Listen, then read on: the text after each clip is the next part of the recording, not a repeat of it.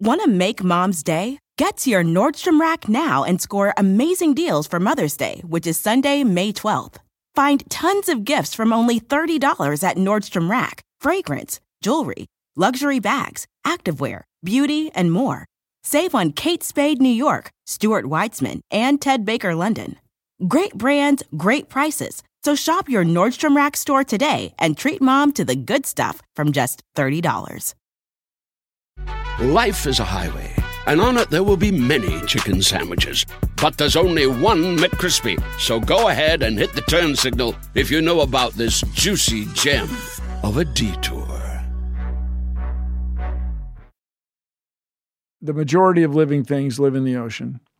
And we humans are making a mess out of it or changing it. And squids, being both predators and prey, because they're in the middle of the p- food pyramid, or are they going to take over the world? This on? Hello? Hello? We're all science people. Science! Exactly. We know it's a good idea because it's lasted. We can teach kids and they get it. There's chemistry in here, there's biology in here. It's in whiskey, it's in ice cream, it's in who you fall in love with. That's the recipe for success. We can make the world better for everybody. Starting now.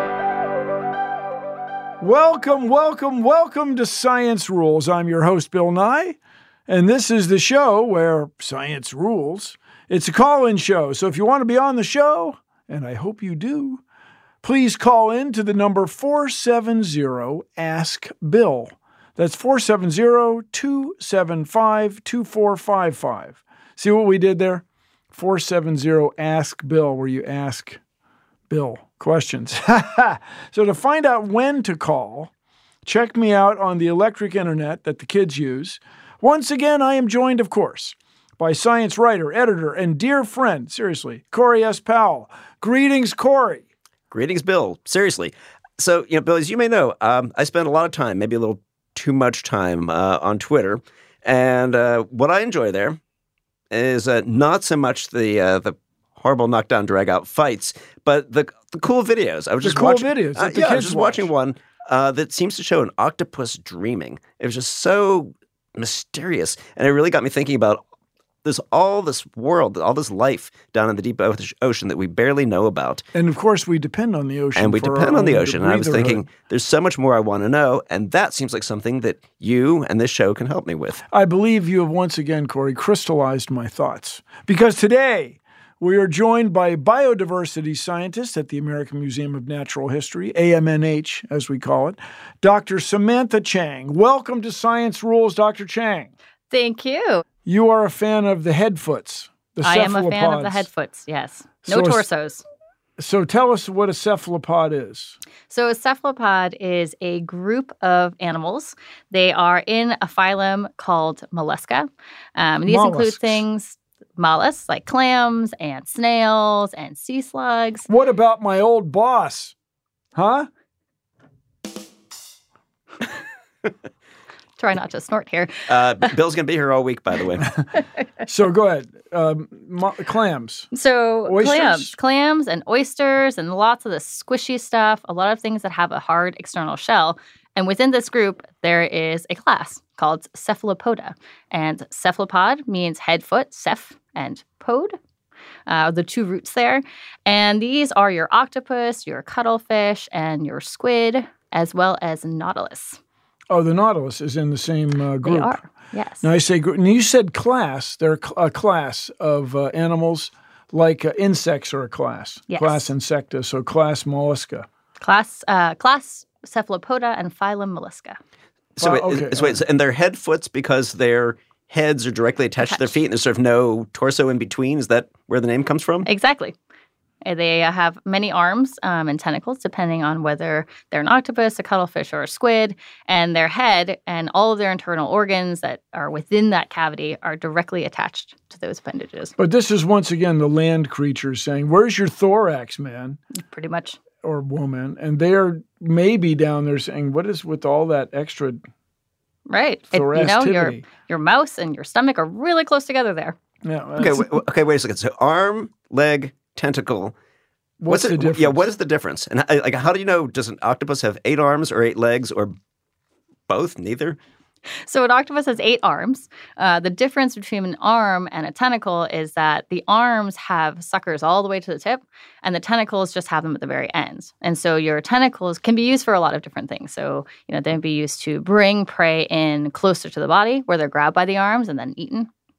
Uh, so you can think of you know, cuttlefish. The way that they hunt is they hang out on the reef. Tell us they- about cuttlefish. I think a lot of people don't even know what a cuttlefish is. So, a cuttlefish is closely related to uh, things like our squids. Um, but what's different between a cuttlefish um, and a squid is that they have this hard internal sort of shell um, called a cuttle bone.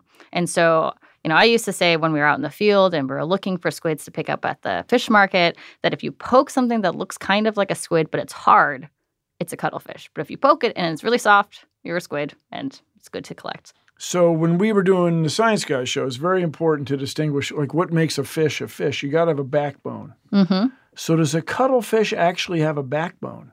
No, so they don't have a backbone, but they do have that cuttle bone. And so that cuttle bone, Is it a bone or cartilage? so it's made of um sort of like a chitinous material, like your um, fingernails? kind of like that. Um, and so they're they're calcium based. And what you find in squid are things like pens, and these are leftovers of that external shell Pens. that yes, a pen, um, or sometimes called a sword. A squid has a cartilaginous sword. Yep, in its body, and that sort of gives it a little bit of internal structure. And so, ancient cephalopods had an external shell. So the nautiluses that exist in the oceans today, they're the last living cephalopod that has that external shell. And so, over time, you know, between the Jurassic and the Cretaceous, during this big adaptive radiation of marine life, where lots and lots of marine species were coming into existence. Radiation in this usage means spreading out. Mhm. It's not, not a nuclear thing. Not a nuclear radiation. Um, people also call it the Marine Mesozoic Revolution. Um, but this was a time where exciting times.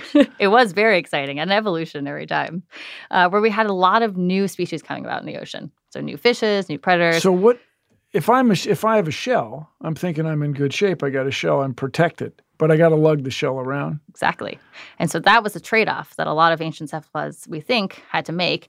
And so a lot of the ones that had that heavy external shell, and even ones that had heavy internal shells, weren't able to swim away as fast. And so the way that cephalopods move is by sucking water in to uh, their body through the mantle and jetting it out through the funnel. So sort of jet propulsion way of movement. And when you have that shell, it does limit how big your body can expand and how fast you can move. So for a lot of those, you know, they had experienced a lot of drag. They couldn't get away from predators as well. And some species started to evolve this squishier body with an internalized um, shell.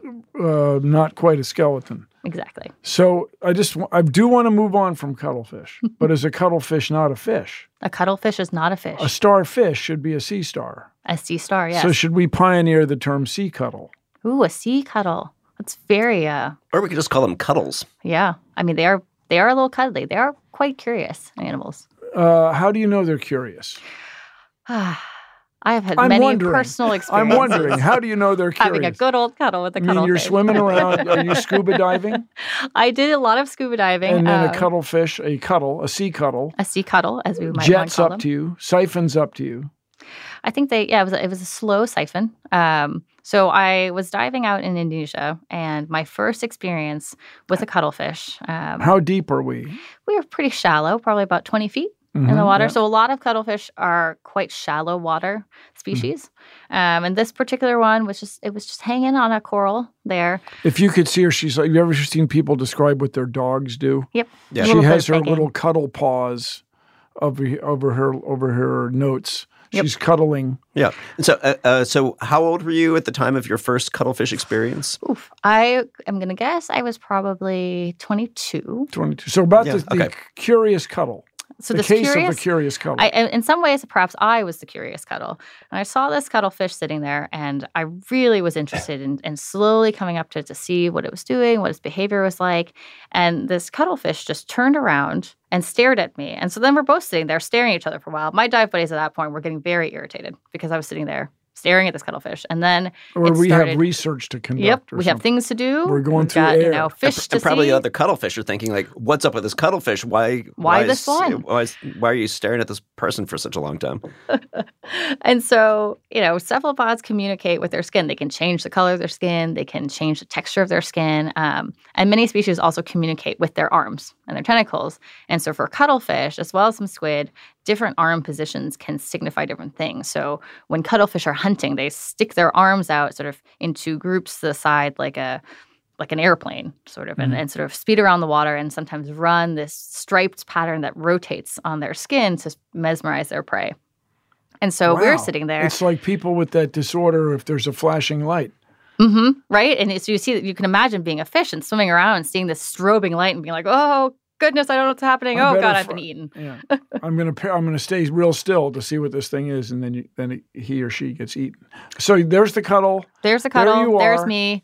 There we are having this moment, and it starts to move its arms around in all sorts of patterns. And then I'm sitting there going, "I can totally talk." To this cuttlefish, we can communicate. So I started moving my arms around, and So then we it's kept like you're doing it. semaphore almost. Yeah, a little bit of like little arms above the head and, and sideways. And so who knows what I was saying? I was probably I probably sold my firstborn child to this cuttlefish without knowing it. And you know, we had a really interesting moment, and it was a really interesting sort of way to observe their behavior uh, in the wild and, and see what they can do. And you know, scientists uh, who study cephalopod behavior have you know, looked at them in captivity and just seeing the different ways they they sort of learn about the environment around them. They can change their skin to match any background. You know, people have put paintings of the Mona Lisa underneath an aquarium tank and watched as the skin has sort of changed to So here's the thing. pink texture, but the color. It's, it's not just cuddles, but the famous uh, animals that are out that do this are the octopuses, Mhm. right? hmm How is this done? Have you you guys have studied and studied this? I take it. How do you get camouflage so perfectly if you are a cuttle or an octopus? Can squid do it? Squid can. They don't change their skin texture as much as cuttlefish and octopus do, and part of this might be due to the different places where they live. So and they there are swim. Fa- they have uh, wavy arm swim fasters. They Squid. they are wavy arms and and swimming fast, but they also live more out in the open ocean. And so you get a lot of large squid species that live in the deep ocean, that live out in the open ocean, and there are some that do live closer to shore, you know, closer to these you know, very varied environments, like a coral reef or a seagrass bed or um, you know the pier. And so they can change to match those different uh, surroundings. Yeah, and so a lot, what a lot of squid do is they can change sort of the way that their body reflects light. And so if you can imagine, you know, you're a squid and you're swimming around in the water and there's a predator underneath you. That predator underneath you has the advantage of being able to see your, your silhouette in the hmm. water. You know, Oh, with looking looking up against down, the, the, yeah. the, the lit up Yeah. surface of the ocean. You can imagine, you know, all those movies with, you know, the sharks looking up and you can see the the swimmer on their surfboard. And some much of the same way, that's what happens to animals in the ocean as they're swimming sort of closer to the surface. But what they can do is something called counter shading. And so they Counter shading. Mhm. So some animals have that built in. That's their that's their coloring, they have a lighter colored Yeah, if- if underside you and a s- darker top side. If you catch a fish, hmm observe fish. A lot Mhm. of times they're white, shiny on the bottom and dark, scaly on the top. or, Mm-hmm. or penguins are like that. Or penguins, yeah. Mhm. Yep, maybe eventually humans also. but especially wait, if you're wait, hold on. particularly sunburned Are, on the are, back. are, are you giving away something here about about, about human evolution? This is, this is an interesting turn I we've know taken. things. So there you are. You're swi- You're uh, you're a squid. so you're a swimming squid. not too far from the surface. Predator. Who's a predator for you?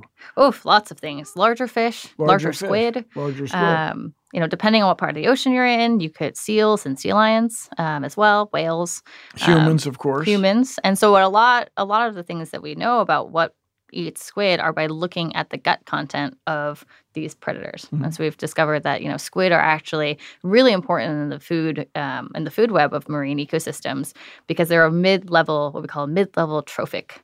Um, So there's benthic. That's the bottom. Right. So in this case, it's not necessarily about where you live in terms of depth in the ocean, but in terms of how many things you eat and how many things eat you. You're in the middle of the and so they're right in the middle. And so you can imagine that, you know, if squid were to disappear, if a lot of uh, cephalopods were to disappear, it will change how all these food webs are structured because all of a sudden this this core center disappears. So let me ask you an unrelated but related question. Recently, I was in Maine, the the country, the state of Maine, here in the U.S., and they were. Uh, we met with somebody, the ed- head of education at the Boothbay Aquarium, and she was telling us that the lobster population has exploded or has gotten very, very large because humans have eaten all the fish that used to eat the lo- lobster larvae. All right. My understanding is an octopus has thousands of eggs at a time.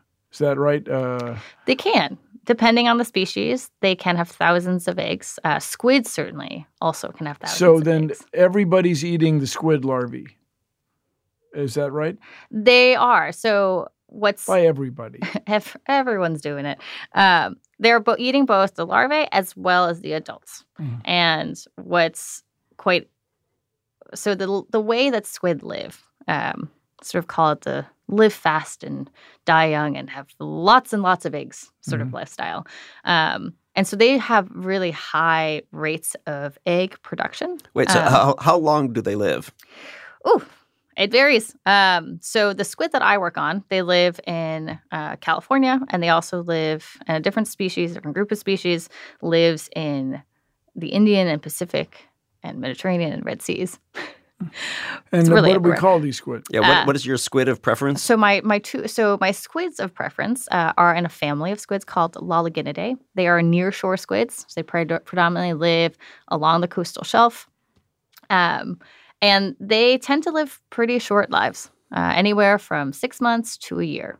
Um, really depends on temperature. So the, the way that squids mature is really tied to how warm the oceans are around them. The warmer, the faster. The warmer, the faster. All right. Mhm.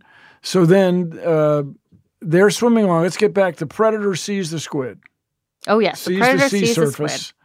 Surface. And so, what squid have, um, as well as other cephalopods, are these cells in their skin that not only can change color, but other ones that can reflect light.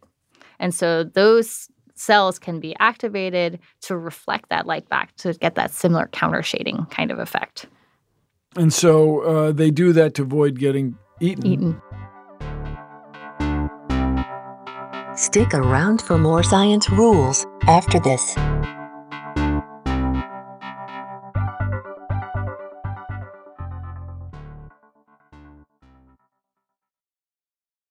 This is a big year. The Ohio Lottery's golden anniversary. 50 years of excitement, of growing jackpots and crossed fingers. 50 years of funding for schools, of changed lives and brightened days. 50 years of fun. And that is worth celebrating. So watch for can't miss promotions, huge events, and new games that will make the Ohio Lottery's 50th year its biggest one yet. Learn more at funturns50.com. Life is a highway, and on it there will be many chicken sandwiches. But there's only one McCrispy. So go ahead and hit the turn signal if you know about this juicy gem of a detour.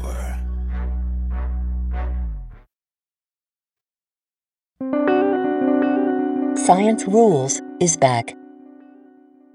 You know, one of the things that people have started to look at with cephalopods is the fact that their brains are dispersed throughout their body.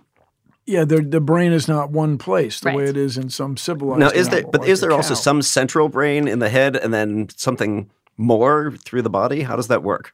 Yeah. So, in some senses, they'd still have that central brain, but the way that their nervous system is distributed through their body, they're able to make those decisions on the fly. So, you know, for us, we if we touch something that's cold, you know, that signal has to travel up back up to our brain where we decide, yes, that's something cold, and then send that signal back to your hand where you're like, I'm going to take my hand away because it's too cold. So for that, that that processing is happening, you know, in those appendages, in those skin cells. And so there's, you know, a lot of research now that's trying to figure out, you know, how much are they aware of the surroundings around them. The nature of cephalopodic consciousness? Exactly, which, you know, is both a scientific question, I think, as well as a philosophical one. Well, Well, well here I'll, I'll tell you. I mean, what's very striking to me, and I'm sure you've seen all these, all these videos that make the rounds. Uh, you know, the the the octopus you know, lying on top of a rock and it's completely invisible because every part of its body matches the color of the rock underneath it. And the mm-hmm. texture. And, the, te- and the texture. They and I'm wrinkle thinking, up their skin in rock-like shape. unless mm-hmm. they have eyes or some sort of you know receptors on every single part of their body, how do they make the top of their body look the same as what's underneath them? That to me, that's one of the most Yeah, baffling things Dr. about them. Cheng. Yeah. God, so much pressure. you know, and I think that that is still one of the mysteries of cephalopods, and I think what makes them so interesting to understand.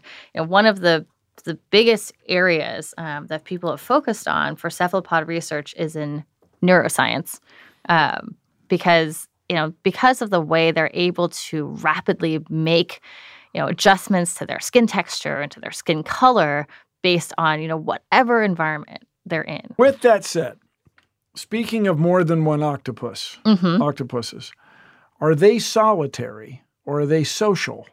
They can be social. So squid in particular tend to school.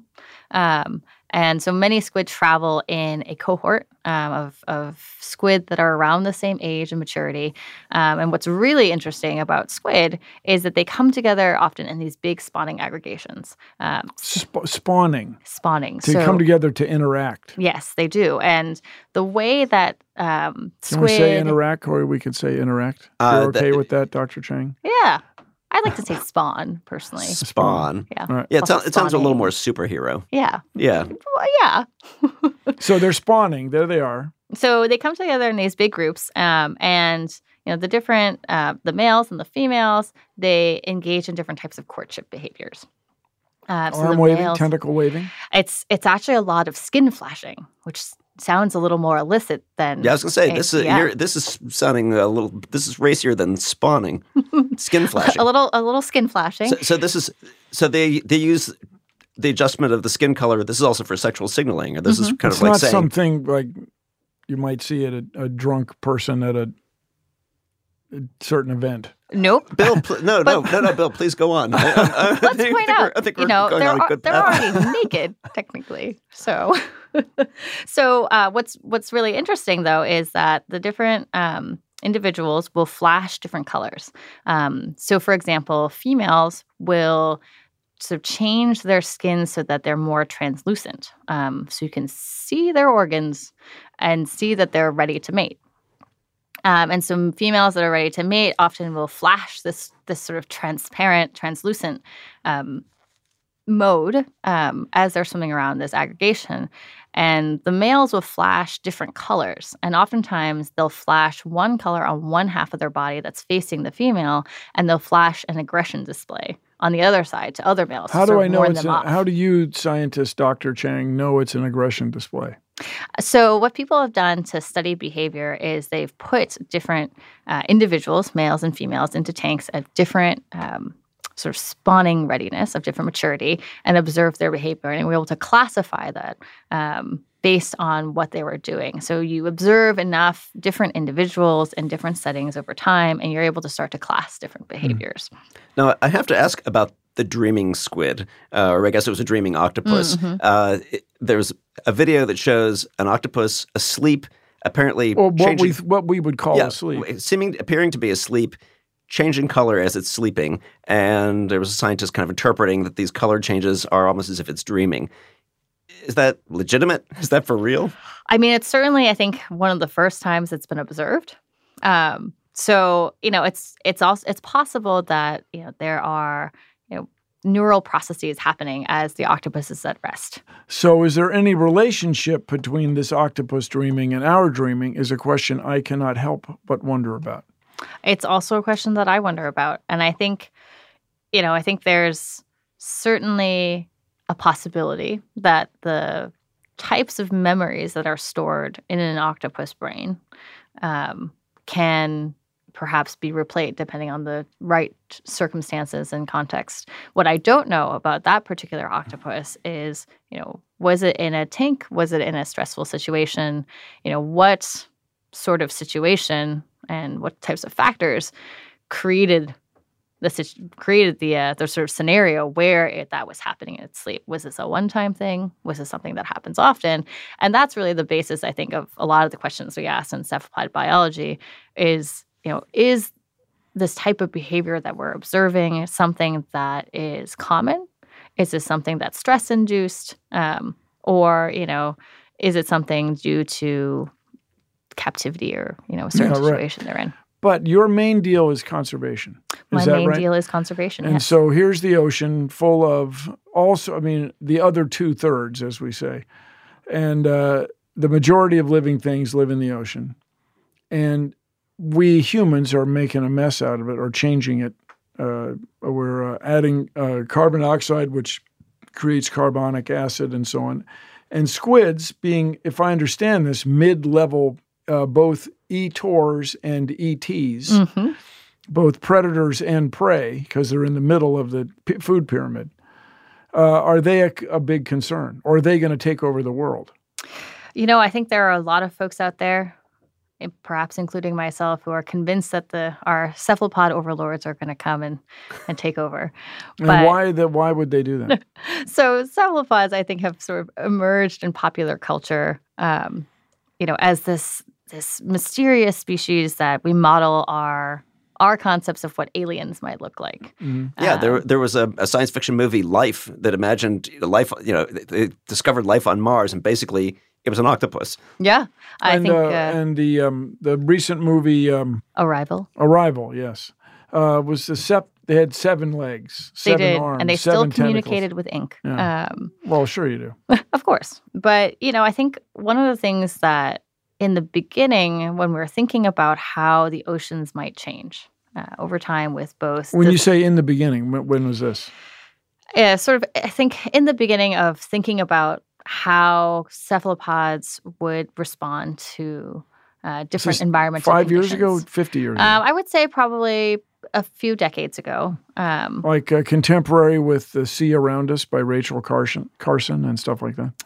I yeah, so sort of in the time where our fisheries for finfish, as we call them, so our actual fish with vertebrae, started to decline. What we saw was that cephalopod populations were booming, and so not only were the populations seemingly remaining steady, but because there wasn't as much fish out there, people were starting to catch more cephalopods, so more cuttlefish, more octopus, more squid. But one of the things that's always been difficult for fisheries uh, for cephalopods is figuring out how we actually manage them. So, as you can imagine, the ocean is a big place. It's really hard to figure out where these are going, you know, how long they're living, how they respond to different types of disturbances. Um, and for a lot of squid fisheries, they experience what we call a boom and bust cycle. And so you'll get these huge population booms where you have lots of squid to fish, and then another year they'll be gone. So for one species that I work on, the California market squid, you know, this is the most valuable fishery for the state of California. This is where we get calamari. Yes, that is where you get calamari. Um, and for that fishery, you know, after folks were able to observe the pattern of when these populations boomed and when they busted and correlate them with different variables um, for ocean conditions, they saw that every time there was an El Nino event, so where the temperature of the ocean was drastically different before, it was a lot warmer, you get in the next year or two, the next fishing season or two, a big major crash in the fishery. And so that allows for a little bit more predictability of how to manage that fishery. But what we're seeing in these past few years, you know, think I don't know if people remember in 2014, 2016, there was something called the Pacific Blob. And there's this mass of really warm water out in the Pacific Ocean, and that was coming towards shore. And so what it is, it, it dramatically altered the temperature of these coastal habitats in California all the way up the west coast. How many degrees Celsius, degrees Fahrenheit are we talking about? So it really depended on where you were in the blob. Um, there are a couple degrees difference in some places um, where you didn't have as much water circulation. You had, um, I think, I was up to five degrees difference. And so it's like the warmer water just stays up top and doesn't get top. circulated Mhm. around. And then as it sits there, it tends to get warmer, s- deeper and deeper. And so after that, what we saw was that there are squid occurring in places far further north than they've ever been before. And Because so it was warmer. because it was warmer. And so in places like Alaska, where they had seen these squid before, but never in such high abundance that there was actually enough to warrant a fishery for it, you know, in the past few years, there have been enough squid up there that they're actually thinking about, you know, is this something that we should be fishing because they're here? Now, Bill, you know what kind of a show this is that we're running here? This is a call-in show. You are correct, Bill. And you know what we have on the line? Uh, let me. I don't even have to guess. We have a caller. We do have a caller. Is his name Brendan? yes. Brendan, are where- you there? Are you out there? Yeah. Uh, hi. Where are you calling from? Um, I'm calling from Orlando, Florida. Um, and I was wondering, as far as cephalopods are concerned, uh, what is like the whole? Is there a uh, any kind of symbiosis or anything that we can look at as far as research uh, for squid and octopuses that have an impact on coral reefs? Like, is there any way to introduce species or whatnot that would help to take care of uh, predatory species on coral reefs that uh, add to the calcification effect of, like, say, the Great Barrier Reef? That is a fantastic question. And to be honest, I'm not sure if anyone has really thought about. Um, Does squid eat zooxanthellae or coral or whatever that guy? no, so they don't. Um, Do they live around reefs? They do live around reefs. So the species that, or the group of species that I study, um, called Sepioteuthis, is it's called the big fin reef squid, and they live in and around reefs. And so they actually, the reef habitat's really important for them because it's a place for them to lay their eggs. Um, so we often lay them underneath coral, you know, those big plating coral that you see that look like a tabletop. They oftentimes lay their eggs underneath it because it's a bit safer but they don't actually eat or damage the reef itself. Um, if anything, it's a place for them to hunt. Uh, similarly, you know, octopus species will create burrows um, in reef habitat, sort of com- hiding in and between coral and uh, different types of sort of hard substrate to hide themselves. But whether or not cephalopods could be considered as something that could help protect reefs, you know, I think one of the things we have to remember about coral reef ecosystems is that you know all of those organisms are connected to each other. And so by conserving one you know if we want to save one particular species we're going to have to make sure that their habitat is also viable as well. And that's what a lot of uh, fisheries management is trying to do especially in in areas that fringe tropical coral reefs. You know in order to make sure that squid fishery is still around for people to have jobs, for people to have food to eat, they're going to have to make sure that that coral reef environment is going to be protected. There you go, Brendan. Okay. And you're involved, uh, Dr. Cheng, in a, a number of different conservation programs. Are you involved in programs specifically aimed at protecting the reefs? So I am. So one of the things that I do as a conservation scientist um, is try and figure out what those uh, connections between different organisms, between them and the ecosystem, as well as between people. In the food web, Mhm. the uh, food pyramid of the sea. Exactly. Or as I think many of us like to call it, the social ecological system. Um, and so thinking that people are just as integral and important a part of the natural world um, as, you know, any squid or fish or coral. Brendan, thank you very much for your call. Thank you. You've started started us down a fabulous road of conservation. Valerie, are you out there? Yes, I'm here. Uh, you, where are you calling from? I'm calling from San Francisco. Uh, out west, someplace. So you have a question. Yes, I wanted to call about sushi consumption. Um, is it bad for the ocean that I and other people are eating more and more sushi? You know, what's really interesting about where our seafood comes from is that because now we have planes, um, you know, our world is much more connected. Our food comes from everywhere. And one of the things that is really surprising uh, that we found in our work on seafood is that the sushi we get sometimes isn't actually what we think it is. My goodness. Dun, dun, dun. I'll make my own sound effects. So, So, they okay. issue it as meaning it's- crab, but it's really something Meaning else. it's not really the fish that we think we're eating? Right, exactly. So What is it and where is it coming from? So there's so there's two issues here. One is that the fish that you think you're eating. So say you order some um, some yellowtail, I've done that. Yellowtail tuna. yellow uh, yellow or yellowtail as in um, hamachi Yeah. Sushi, right. and you think you're getting it. It's a great fish. And then you, we did some DNA barcoding. So we took a little bit of. Wait, DNA barcoding. I think we need to decode that. So okay, let's break it down. the Yes. barcoding. Yes. So, like us, every living creature has DNA in it, and this is the genetic code by which we are built. And each one of us has a unique barcode that corresponds to us as an individual, us as a species. And so, what we can do with seafood, especially sushi, because it's raw, is we can take a little bit of that sushi, we can extract their DNA and run it through a database of all these different fish species and identify what species of that fish So actually t- is. it's like you're taking a genetic fingerprint to see is this really the fish that they say it is. Exactly. So doing a little bit of sleuthing there.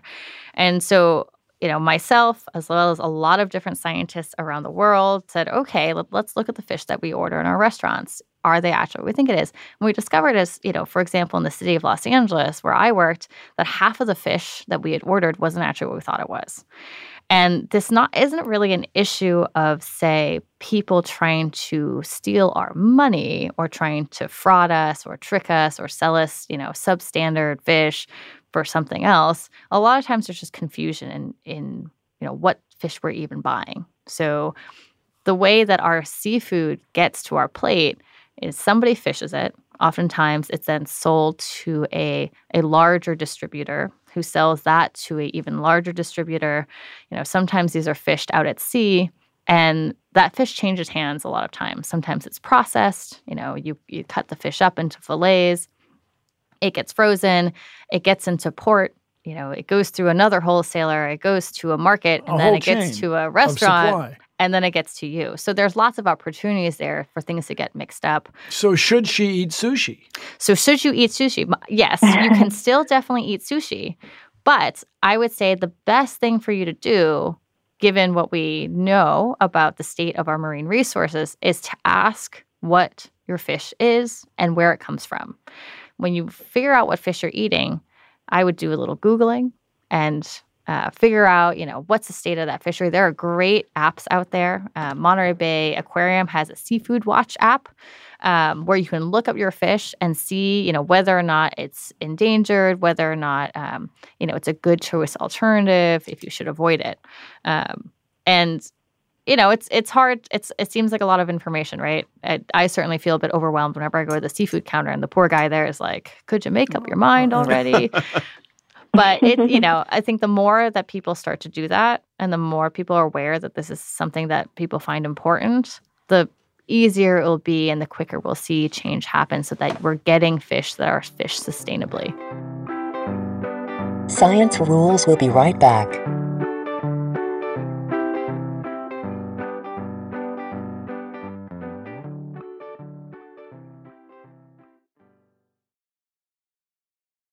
Vacations are always good.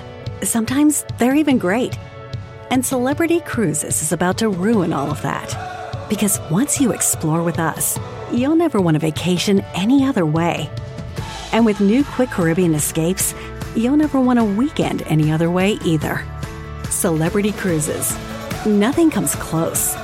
Visit celebrity.com, call 1 800 Celebrity, or contact your travel advisor.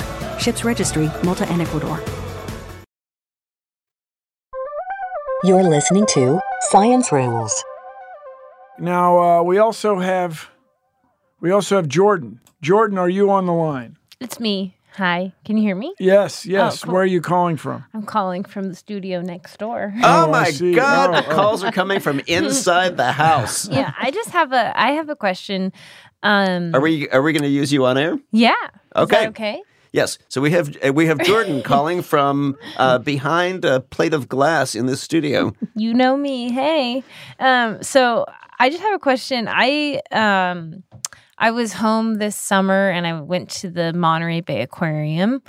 Um and I was talking to someone who was working there and we were looking at an octopus in one of the tanks and she was telling me that this octopus is very like he, he was a really sneaky guy and he um he stole a lot of stuff from the employees that worked there and Like their because like he their got, wallets and things. because he got He- bored He's making unauthorized purchases on eBay. he well being a, he being stole a simple like animal. he stole the the stick like the feeding stick that they used to put in the thing to feed all the other animal life in the tank and then apparently the octopus put the stick behind his back as if they couldn't see it the people working at the aquarium and he was being sneaky and funny. So I was curious if this is like a quirk of generally all cephalopods or if it was unique to octopuses or and if this can like tell us how smart they are. That is a very hilarious story. and it's also not the first time I think I've heard about octopus antics from various aquaria. Um, also at the Monterey Bay Aquarium, uh, behind the scenes, there is astroturf across all the tops of the tanks around where the octopus lives Oh. because it likes to leave its tank and go on little field trips to other tanks. And this has happened actually at a number of different aquariums. So the octopus can live out of water for they quite a few can minutes. they can actually move out of the water for a little bit of time. And Whoa. so what you know different folks who work in aquarium have experienced is octopus that you know, mosey out of their tank, go into someone else's tank, move stuff around, eats other tank inhabitants. Which so the the mystery of disappearing fish uh, was solved, I think, with some strategically placed uh, motion sensor cameras. Mhm. Um, and actually, at the Santa Monica Pier Aquarium, if I remember correctly, they f- got flooded once, and not because a tank broke, but because one of the intake or output valves got turned on, so that seawater from the tank just flooded into the aquarium. Tur- turned and- on by an octopus. And when they looked at the security footage, it had crawled out, turned it on, and oh crawled back into its tank afterwards. was we don't know what motivated it, but probably he's trying to look for an ocean a way back Perhaps. out I to mean, the ocean. Eh, you know, or they're total assholes. I either one. Shocking. oh my goodness, Corey, what could it be? You know, even deep under the ocean, you can hear that sound. That's the sound. That's the thunder that comes from lightning, which tells me it's time for a lightning round with our guest here, Dr. Samantha Cheng. So, Dr. Cheng, so we ask you a question, you give us that quick answer, as if as if struck by lightning, Okay. gently. Oh, oh, okay. All right. So, Let me- Dr. me Cheng, if you myself. were if you were an octopus, what kind would you like to be, and where would you like to live? I would like to be a blue ring octopus because I would be tiny but venomous, and I would live in the tropical oceans. Where it's comfy, but you'd be venomous. You'd be like mean. Yeah. How venomous would you be? Like I So venomous. really venomous. Like chop off your hand venomous. Otherwise, it'll travel to your heart and you'll die. Wow. So if you get ri- bitten by a, a blue ring octopus, take immediate Just chop off your hand immediately. Yep. All right. That's if pretty- you get bitten on the hand. Yep. That's this pretty. case. That's pretty badass. That is badass. And so, what do they do with that venom? So, uh, what do the octopuses do? Yeah, Um, they use it to hunt for prey.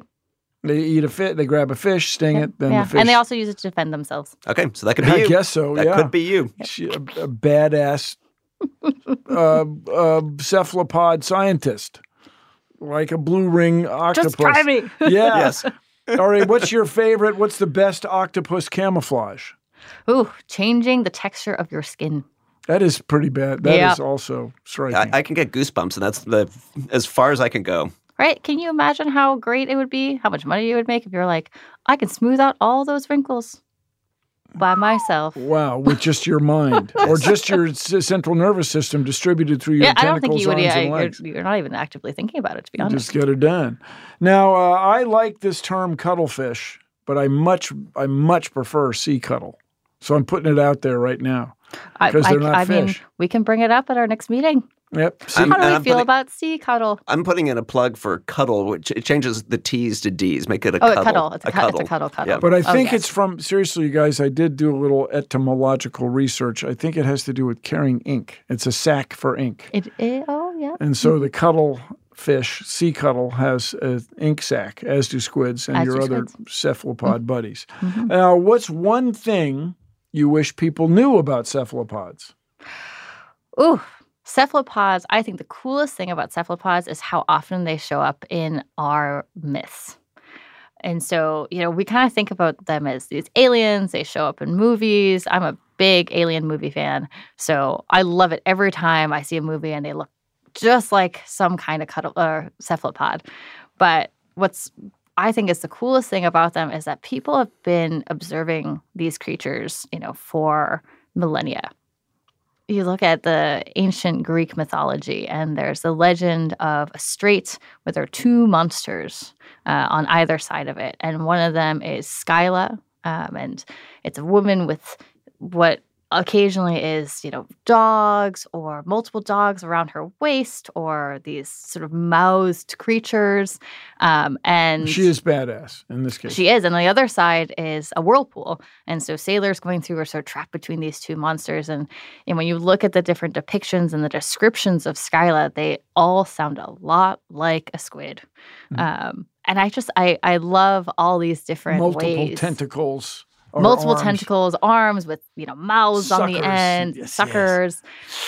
And so, you know, I think a squid and octopus have integrated themselves into our lives in all these different ways that we did more than just, you know, Because they're, mis- they're mysterious. They are they come and go. mysterious. Like these animals can fit through tiny openings And they because they, have so little hard material inside. Yeah, and as we heard before, they steal things.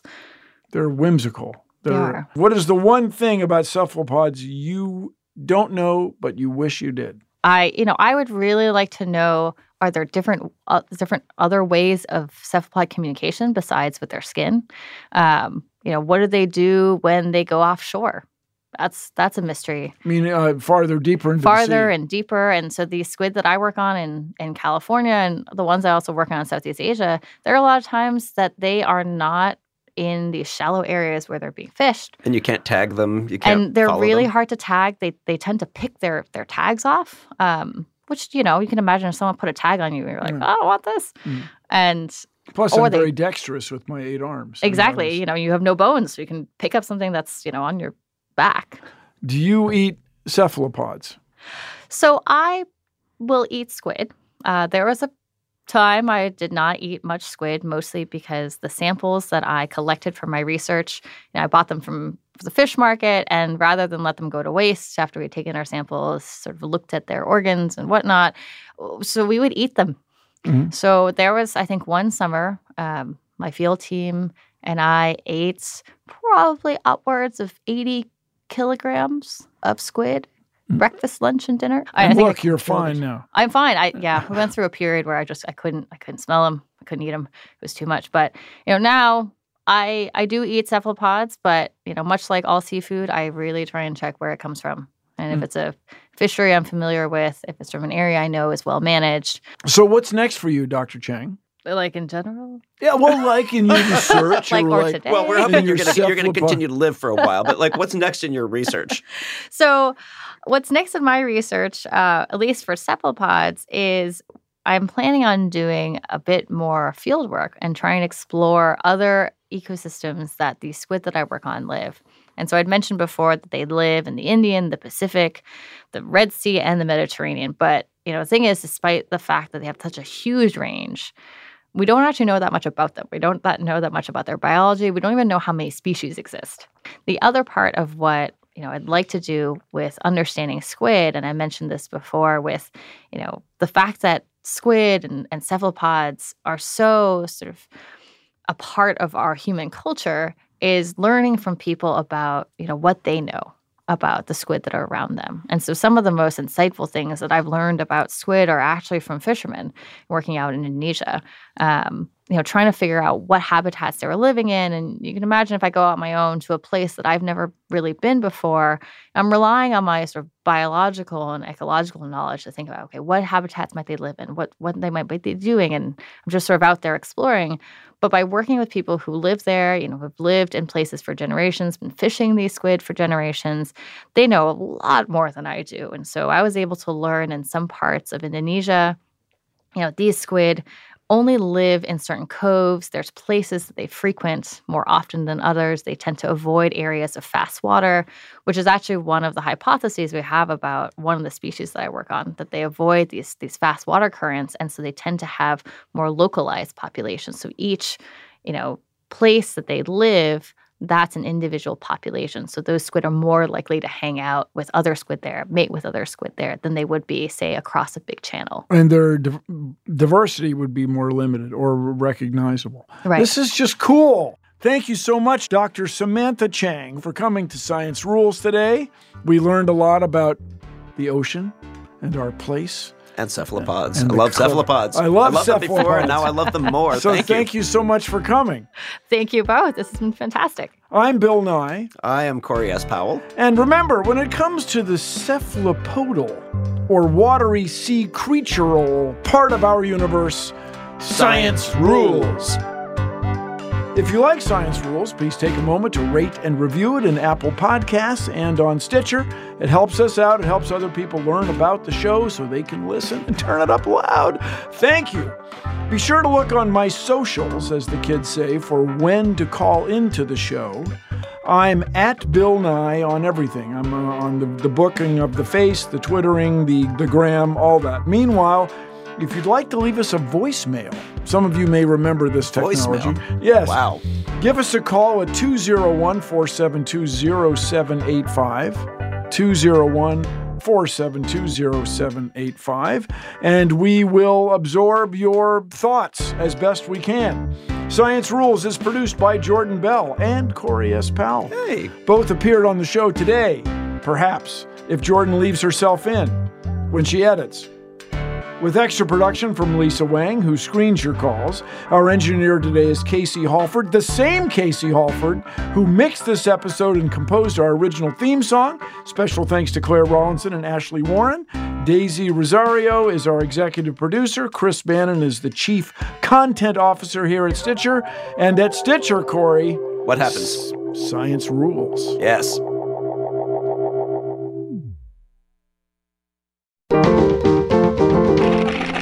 Stitcher. Vacations are always good. Sometimes they're even great. And Celebrity Cruises is about to ruin all of that. Because once you explore with us, you'll never want a vacation any other way. And with new Quick Caribbean escapes, you'll never want a weekend any other way either. Celebrity Cruises. Nothing comes close. Visit celebrity.com, call 1 800 Celebrity, or contact your travel advisor. Ships registry, Malta and Ecuador.